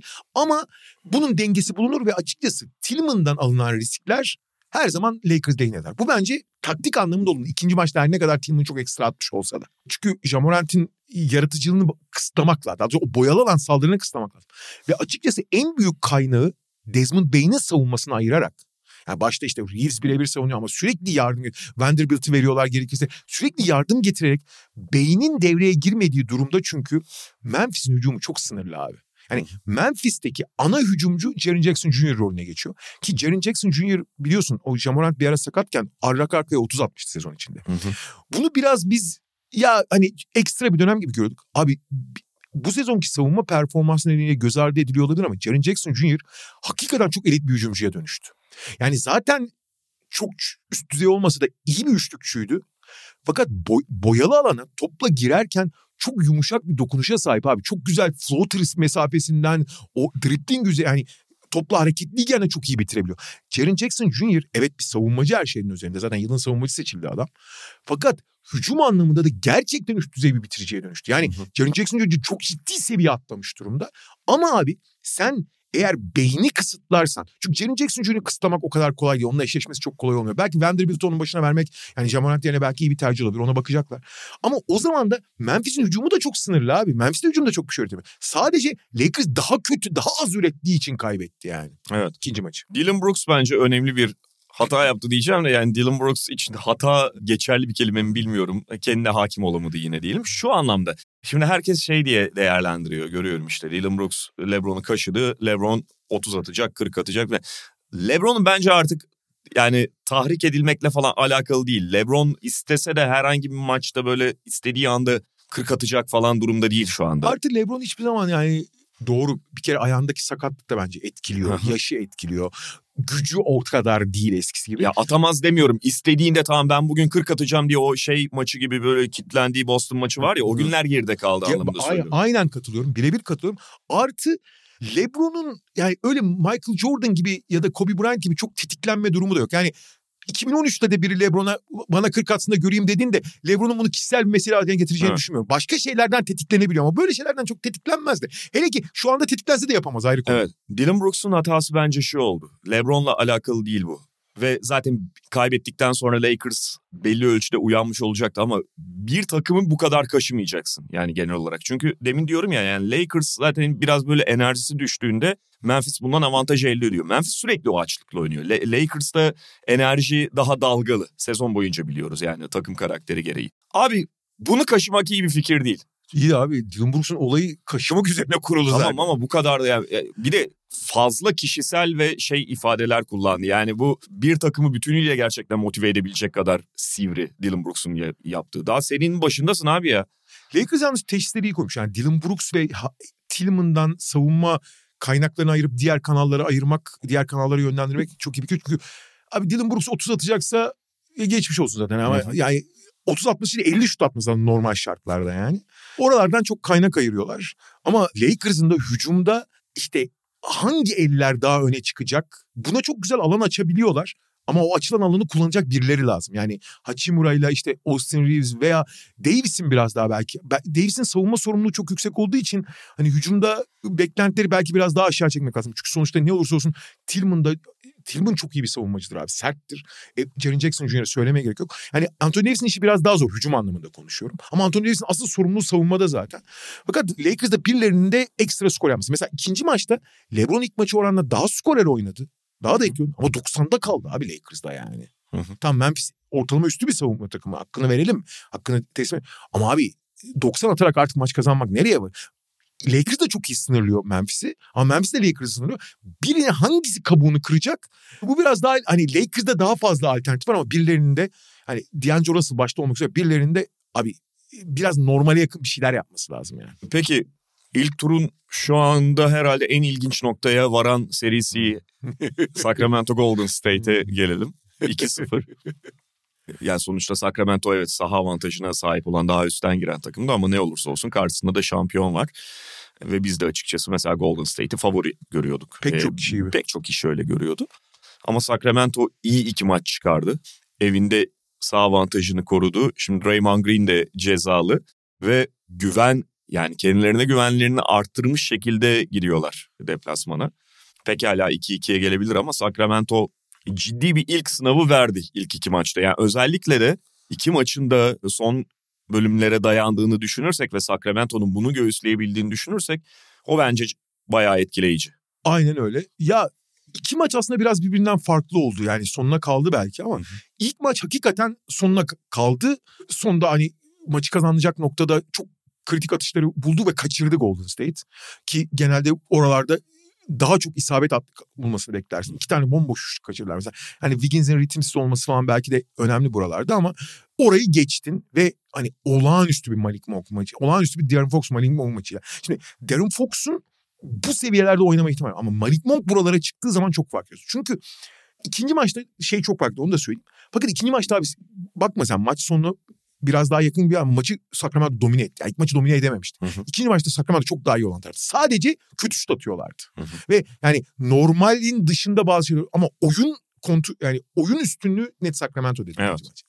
Şimdi ilk maçta bir şey psikolojik olarak çok önemli. Yani bu kadar genç ve bu kadar başarı geleneği olmayan, playoff tecrübesi olmayan, karşısında son şampiyona işte bölgedeki büyük abi şehre karşı oynuyor olmak kolay değil. O psikolojiden çıkabilmek çok önemli. Burada şey önemli. Herkes şey diyor işte, Mike Brown Golden State'i çok iyi tanıyor, bundan yararlanıyor. Abi şimdi Golden State'i iyi tanımak abi çok bir şey değiştirmiyor, tamam mı? Çünkü Golden State'in oynadığı oyun belli ve buna alınabilecek önlemler ve yapılamayacak şeyler var. Mike Brown'un burada yaptığı şey, yani Sacramento hiçbir zaman savunmayla maç kazanamayacak ki, çünkü yani dünyanın en iyi savun- yani savunmada eti ne budu ne abi. Fakat Golden State'in yaptığı ufak tefek kaotik işlere karşı takımı çok iyi hazırlamış. Yani Golden State'in işte ilk pastan sonra yer değişimi, relokas- relokasyonlarını falan, ya bu tip detayları söylediğin zaman abi zaten Sacramento rakibi durdurarak kazanan bir takım değil ki. Sadece zararı hafifletip Golden State'in senin kafanı karıştırdığı yerlerde kafanda karışmayıp doğru oyuncuların başında durabilecek, yani ya kardeşim diyor işte bu aksiyonu Stephen Curry bu köşeye gittiği zaman oraya beraber gidin. Bunları yapıyorsun zaten. Zaten bir çember savunuculuğun yok doğru düzgün. Hani savunma prensipleri yeterli değil. Ben o yüzden mesela Golden State'in, yani Sacramento'nun savunma prensipleri hiçbir zaman yeterli olmayacağı için bir atma yarışında Golden State'i yenemeyeceğini düşünüyordum. Ve Golden State'in bu atma yarışında Sacramento'yu yeterince durdurabileceğini. Fakat öyle olmadı abi. İşin ilginç yanı, Sacramento biraz Golden State hücumunu hafif törpülerken belli oranda yavaşlattı demeyeceğim ama en azından maksimum verime çıkmasına engel oldu. Fakat kendi hücumlarını en azından belli ögeleri itibariyle hiç düşürmediler. Bir kere oyundan hiç, oyun enerjisi hiç düşmedi Sacramento'nun iki maçta da. İşleri iyi derken kötü gider. İkincisi, topla şunun altını çok çizilmiş ve çok iyi yaptılar abi. Abicim bu, bu Golden State takımının geçmiş Golden State takımlarına olan tek büyük bir farkı var. Abi bu Golden State takımının savunması sorunlu ve sorunu sürekli foul yapmasından, pozisyon kaybetmesinden ve eli kolu durmamasından kaynaklanıyor. Abi sürekli dikine oynayan, handoff'u daha azaltmış. Bu arada handoff'a karşı mesela önlem almışlar. Çünkü ligin en çok handoff oynayan takımı Golden State önlem almış. Handoff'u daha az oynayıp daha dikine savunmacının üzerine giderek oynadılar. Abi ilk maç Malik Monk on dört serbest atış kullandı abi. Ya çünkü eli kolu durmuyor abi Golden State. Foul yapıp duruyorlar. E alacaksın abi o foul'ü. on dört serbest atış kullandı. İkinci maçta Monk'un etkisi bir miktar azalmıştık, yani aynı şeyi beklemiyorsun. Ama sürekli mesela ilk maç hiç olmayan Kevin Huerter'ın çok daha az. Hani bu rakibin üstüne gidip foul almak ya da potaya kadar gitme konusunda Sacramento'nun kararlılığı hakikaten çok iş yaptı. Ama ne olursa olsun abi şey diyor. Bir tane senin şeyin bu kadar üst düzey hücum takımları olduğu zaman, mesela Cleveland, New York'un tam tersi gibi bu. Bir tane sabitin olacak. Yani o sabit sana sürekli motoru, devri yüksek tutacak. Sürekli gerektiğinde sayı üretecek. Sürekli gerektiğinde üretecek. Abi De'Aaron Fox bunları bu seviyede yapamıyor olsa yetişemezsin Golden State'e. De'Aaron Fox abi iki maçta da muazzam bir sınav verdi. Yani. Ki ilk yani ilk maçı düşünelim abi. İlk yarı artı üçüncü periyodun ortalarına kadar falan De'Aaron Fox iyi durumda değildi. Evet. Bu arada Golden State'in de kontrolüne girmiş gibi gözüküyordu maç. Hatırla üçüncü periyodun ortaları Aynen itibarıyla. Öyle. Şey çok acayip. Bu arada son olarak şeyi söyleyeyim. Ben yani her şeyi bir arada söyledim sana. Yani keşke parça parça yapsaydık ama yeri gelmişken söyleyeyim. Abi ikinci maçı şey dedim değil mi? Sacramento kontrol etti, aha, ve üstünlük kurdu. Abi Golden State tam maçı çevirmişti. Tam maçın kont- yani skoru değil ama oyunun kontrolünü ele almıştı. Evet. Gary Payton oyuna falan girdikten sonra. Abi orada Draymond Green atılarak resmen kendi takımını baltaladı. Geri yani. zeka yani şimdi. Abi, ama abi bazen Draymond Green yani aşırılıklarını bildiğimiz bir oyuncu ama bazen gerçekten kendi takımına zarar veriyor. Aynen. Aynı fikirdeyim. Aa, şöyle de bir şey var abi. Pozisyonu düş- görürsek, ben yayında da söyledim. Yani çünkü önce ayağını tutuyor e, Sabonis, hı hı, onun. Ben yayında söyledim. T- e, Sabonis teknik foul, Draymond Green'le atmadı. Üstüne bastı çünkü. Öyle de karar verildi. Abi başka bir oyuncu olsaydı maç cezası gelmezdi. Çünkü yaptığı şey büyük eşeklik, hayvanlık falan ama tetikleyen bir unsur olduğu için, hı, ve sonuçta da adamın suratına falan basıp yani öldürmeye de çalışmadı. Evet, yaptığı çok pis bir hareket ama tetikleyen bir unsur var. Bence bu maç cezası olmazdı. Ve normal şartlarda Draymond Green'e de maç cezası verilmeyecek gibi gözüküyordu. Abi N B A'in çıkıp, hele ki bu kadar kritik bir yerde, hele ki ligin en dikkat çeken, en reyting alan takımına cart diye baltalayacak şekilde iki sıfır gerideyken bu cezayı vermesi de Y- yeter lan Draymond Green'i nihayet dedi. Bu Adam Silver döneminin belki en eleştirilen konusu, herkese ya aman ağzımızın tadı bozulmasın Ali Rıza Bey deyip, o biliyorsun Chris Paul şey Rajon Rondo kavgasında bile çok az yer. Hep düşük cezalar vermesi. Hep hadi çocuklar hadi bir şey olmaz. Barışın barışın demesiydi. Abi Draymond Green artık yeter lan demiş. Evet, yani olaydan sonra bir de on dakika susmayıp taraftarla Aa, falan etkileşime girmesi o çok bence e, bence etkiledi. Bak, çok güzel söyledin. O çok etkili. Çünkü babacığım sen de bir haddini bil. Yani tamam yaptığın hayvanlık hakem istiyor. Abi taraftara nasıl birebir bir de hani şöyle taraftara kulağın elini kulağına götürüp işte bağırın bağırın diyebilirsin. Fakat birebir diyaloğa giremezsin abi. Hı-hı. Giremezsin yani. Çok hak etti bence o anlamda. Ben... Ve şey yani hani yok benim ayağımı tuttu falan onlar yalan bırakalım. Tamam sütten çıkma ak kaşık değil orada Sabonis evet. Senin de söylediğin gibi. Fakat abi o ayağın oraya yani a benim dengem kayboldu diye inmediği şey. Ayağım. Amerikalıların şey tabiri vardı bu olaydan sonra iki üç kişinin kullandığını gördüm Twitter'da. Sigara söndürme yani hakikaten şey. Onun için can yakmaya bastı orada. Ve devamıyla siciliyle birlikte çok maç cezasını hak eden bir şey bence de. Fakat yani bak ya hakikaten bu gidişle Draymond Green belki bir sonraki kontratta Golden State'in kararını olumsuz kendisi için olumsuz anlamda etkileyecek. Çünkü Draymond Green zaten Draymond Green çok değerli bir oyuncu. Tamam Golden State'in bu döneminden sile, silemezsin Draymond Green'i göz ardı edemezsin ama iki bin on altı şampiyonluğuna mal oldu mu? Oldu. Sonuna kadar oldu.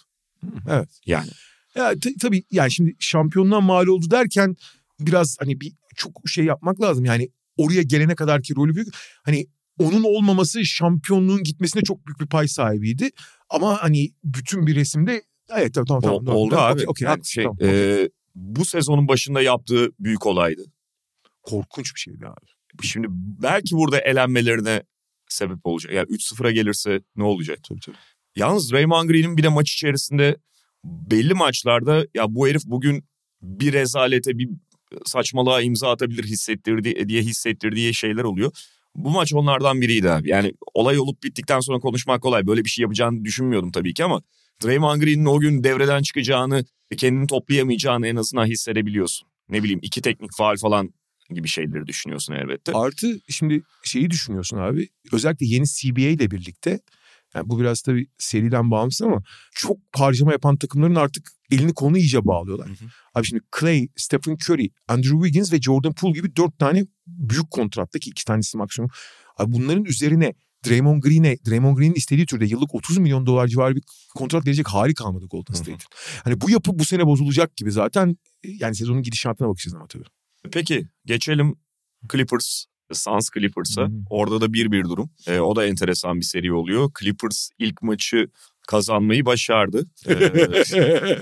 Muazzam. Yani tam bir Westbrook performansı. Yani ideal ve yani zirve Westbrook performansı ya. Abi şöyle bir şey var. Yani Westbrook maçın sonucunu bilmiyorsun. Kaçırmışsın. Sabah uyandın. Bilen, izleyen arkadaşına geliyor. Westbrook on dokuzda üç attı. Ne dersin? Suns yirmi mi dersin? dersin? on beş mi dersin? on beşle Suns kazandı dersin. Abi şöyle genel toplamda Suns'ın en kötülerinden biriydi Westbrook maçı kazandırdı. Evet. Westbrook işte yani. ha, genel toplamda et, eksi etki yarattı. O ayrı konu da maçın sonunda ya, çok, çok fark yaratan şeyler her zaman oluyor yani. Tabii yani ya, ya ilk maçı şöyle kabaca özetlersek. İkinci canı ikinci maçta da çok, gayet iyi oynadı aslında ama yetmedi. Evet ya bu defa skor anlamında hmm. çok daha şeydi. Yani ilk maçı mesela dönüp kabaca özetlersek orada evet Westbrook on dokuzda üç attı ama Kawhi Leonard sahanın en iyi oyuncusuydu ve maç sonunu zaten domine eden de maç sonunu kontrol eden de Kawhi Leonard oldu. Buna karşılık Devin Booker ve Kevin Durant hani kötü maç çıkarmasalar da e, çok kontrolü ele alan maçlar çıkaramadılar. Chris Paul hiç skorer olamadı. Zaten Chris Paul'la ilgili bu sene en büyük e, kaygı noktası o Suns tarafından. Ve Torrey Craig'den çok ekstra alsalar da başka kimseden alamadılar. Clippers tarafındaysa Powell'ı, işte Eric Gordon'ı, Zubats'ı. Bunlar bir şeyler verdi Kawhi Leonard'ın yanına. Rolleri dahilinde. Hatta rollerinin biraz Zubats için söylüyorum. Üzerine çıkarak hatta Plumlee'yi falan da oraya koymak lazım. Dolayısıyla savunmada da Suns'ı evet kısıtlayınca biraz Clippers üstünlük sağlamıştı. İkinci maçın da ilk yarısının büyük bölümünde Clippers'ın baskısı yine Suns'ın çok dengesini bozuyordu aslında. Yani bir süre oraya kadar gitti iş.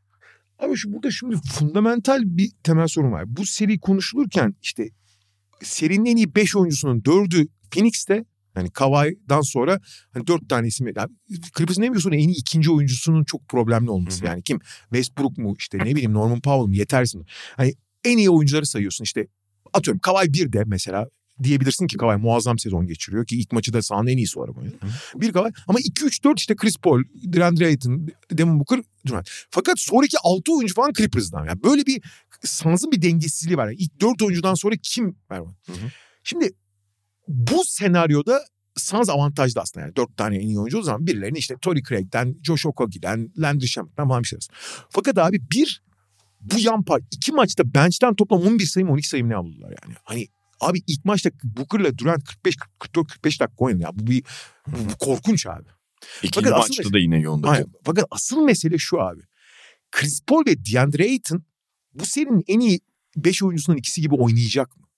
Şimdi Chris Paul özellikle ilk maçta yani Chris Paul artık yaşı da ilerledikten işin ilginç yanı biliyorsun abi geçen sene playoff'lara muazzam başlamıştı. otuz yedi yaş gününü kutladığı günden beri acayip oynuyor. Bir daha buralara çıkabilecek. Mesela ilk maçın kaybedilmesinin en büyük sebeplerinden biri abi sürekli drop oynuyor tamam mı şey. Mason Plumlee sahada, Ivica Zubac sahada. Abi ona karşı DeAndre Ayton, Chris Paul ikili oyun oynuyorlar. Chris Paul eskiden bunları turnike atar gibi yani ekmek su gibi atar da atamıyor fakat daha önemlisi Booker ve Durant'i dahil etmiyorsun oyuna. Booker ve Durant'in dahil olmadığı her oyun daha az değerlidir. Şimdi Chris Paul ikinci maça çıktı. İkinci maçta daha şut attı falan filan etkili. Tamam. Eğer ikinci maç gibi olacaksa ne hala? Artı abi. Abi şimdi DeAndre Ayton'da hakikaten Minnesota serisi deliriyor dedim ya. Phoenix serisi de yani dünyanın en delirten oyuncularından biri olabilir. Biraz böyle bahalmalı olmasından mı kaynaklıdır nedir? Mesela müthiş dokunuyor. Fakat abi bu kadar mı uyur gezer görünürse? Hem görünüyor hem oyunu da öyle abi. Abi en azından şimdi bu kadroda senin DeAndre Ayton çok iyi bir bitirici tamam mı? Fakat bitirici rolünün artık daha az olacak. Senin daha fazla rebound ve diğer işlere kanalize olman lazım. Abi hiç alakan yok ya. Hani o reboundları veremezsin. O dirençsizliği gösteremezsin yani. Tamam Zubac kadar yırtıcı olmanı beklemiyorum ama bir direnç koy daha fazla ya. Şimdi bunlar olmazsa yani DeAndre Ayton ve Chris Paul bu rolleri karşılayamazsa diğer oyunculardan bir şey alamıyorlar işte Shamet'tan falan. Ayrı konu onlardan de- değiştirerek bir şey kullanırsın. Torrey Craig mesela oluyor oraya ne alacak yani. Fakat abi Booker'la Durant ne kadar iyi olursa olsun bu yetmez. Hı hı. Bu yetmez yani bir takım ol- olamazsın yani. Çünkü şu anda işler iyi gidiyor. Yani işte ilk maçı kaybettiler ki kazanabilirlerdi. İkinci maçı kazandılar. Fakat abi bu Clippers'ın sınırlılığıyla alakalı. Esas mesele Phoenix'in tabii bu Durant takasından sonra sakatlandığı için tam olarak sahada görememiştik. Ama teorik olarak Phoenix'in çıkabileceği seviyeler. Çünkü teorik olarak playoff başlarken benim batı favorimdi pek çok kişi gibi. E, sorun şu ki Phoenix'in o seviyeye çıkamayacağını gösteriyor bence. Eğer Chris Paul ve DeAndre Ayton en azından bir seviye daha yukarıda o rolleri tam karşılayamayacaksa. Yani ikinci maçın son bölümünü çok iyi oynadılar. Başta Chris Paul'u kontrol etti ama işte bunu ne kadar sürdürülebilir aynen kılacak Chris Paul. Ben mesela Clippers'ın çok çok sorunlu bir takım olduğunu düşünüyorum ki görüyoruz da. Evet. Abi, abi Westbrook'un ana aktör olmak zorunda kalması demek zaten senin şeyini belirliyor. Yani şu, bu sezonki vizyonunu ve seviyeni belirliyor yani. İlk maçta Eric Gordon'dan çok ekstra aldılar. İşte Norman Powell'dan aldılar, kazandılar. Artık Phoenix bir sürü şey yapalım. Fakat abi senin Kawhi dışında üst düzey oyuncun yok abi. Bu kadar basit yani. Ama Norman Powell oraları diyebilirsin bazen çıkıyor olabilir. Ama o da çok dikine ve bitirmeye dayalı oynuyor. Clippers şu anki Clippers yani Paul George'suz bir Clippers bir sınav değil. Sınav olmamalı yani Phoenix için. Doğru. Ki yani Torrey Craig gerçekten oynayabileceği en iyi iki maçı oynadı hücum anlamında. Bak şimdi illaki onun da altı yedi sayılarda kalacağı maçlar olacak. Orada kimi çıkaracaksın? Ha bak kenar kenardan kimler geliyor? Landry Shamet geliyor. Ish Wainwright geliyor. Josh Okogie, Okogie geliyor. İşte yerine göre Landale, yerine göre Biyombo. Biyombo geliyor. Şeyi de sayalım. Torrey Craig. Abi bunların hiçbiri ay herhangi biri on sayı atarsa şaşkın oluyor. Hiç, abi diğerlerinden hiçbir şey alamıyorsun ya. Hı hı. Ya kardeşim hani çok bir şey beklemiyorsun. Ama yani toplam on şut kullanıyorlarsa dört tane isabet kullanmalarını bekliyorsun. Hani en azından birinin alanı açmasını, birinin savunmada yırtıcılık yapmasını. Abi hiçbir şey almadan da olmuyor. İşte. Tamam çok az şey istiyorsun ama o çok az şey olmayınca ya işte bu şey gibi abi işte hesap ödeyecek. yüz lira işte yüz lira hesap gelmiş. iki lira kat diyorsun. Abi iki liradan bir şey olmaz. Cebinden ver. Öyle olmuyor işte abi. Yani cebinden elli lira verdiğine elli iki. lirayı vermiyorsun. O sende kalmış. O iki liraya çok ihtiyacın oluyor. Yani onun vereceği iki liraya. Evet. İlginç bir seri bu da. Hı. Bakalım ne olacak? Ya ben Phoenix'in çok yani çok çok rahat geçeceğini düşünüyordum. Ya yani dört bir demiş ama çok rahat. Clippers beni çok şaşırtmadı. Yani Clippers Phoenix, çok olumsuz anlamda. Ee, Phoenix hiç o, o yani teorik çıkabileceği şeye yaklaşmış gözükmüyor. Abi kırk beş dakikalar oynatmak zorunda kalıyorsan Booker'la ya bu arada Booker'la Durant çok iyi. Yani müthişler. Ama bu dediğim gibi yani bütün hesabı da onları ödetemezsin abi. Hı hı. Clippers da şöyle, yani bunu beklememiz zaten gerekiyordu. Tabii ki bir playoff hazırlığı falan, savunmaları kesinlikle yukarıya çıkmış Kesin. durumda. Zaten iyi savunmadık mı? Hakkını yiyelim mi? Tabii yani, ama mesela Westbrook gibi artık o konuda zayıflık olan bir oyuncuyu da bir şeye dahil ettiği ha. zaman o bir başarı. Hem hazırlık başarısı hem zihinsel olarak getirdiği noktaya dair bir şey gösteriyor. O gerçekten ciddi bir aşama. Çok haklısın abi. Bir, bir kere Kawhi sahnenin iyi oyuncusu gibi gözüküyor. Muhteşem durumda yani. Sezonu da öyleydi. Olağanüstü oynuyor. Eyvallah, o sahibi. Şey konusunda çok haklısın. Westbrook abi kariyerin en iyi savunmasını yapıyor olabilir. Çünkü Westbrook biliyorsun yalan savunma yapar normalde. Yani işte topa atlar eder falan ama birebir. Abi birebir de falan nasıl konsantre. Zaten atletik özellikleri yeterli. Evet, alışkanlığı yok belki ama inanılmaz iyi. Yani inanılmaz çabalı. İyi, biraz belki tartışmalı ama konsantre ve etkili savunma yapıyor. Kesinlikle yani. Peki serileri böylelikle konuşmuş olduk, tüm serileri. Bu haftalık bu kadar diyelim. Mediamarkt'ın sunduğu podcast'te haftaya tekrar görüşmek üzere. Hoşçakalın. Hoşçakalın. Mediamarkt Podcast'i sundu.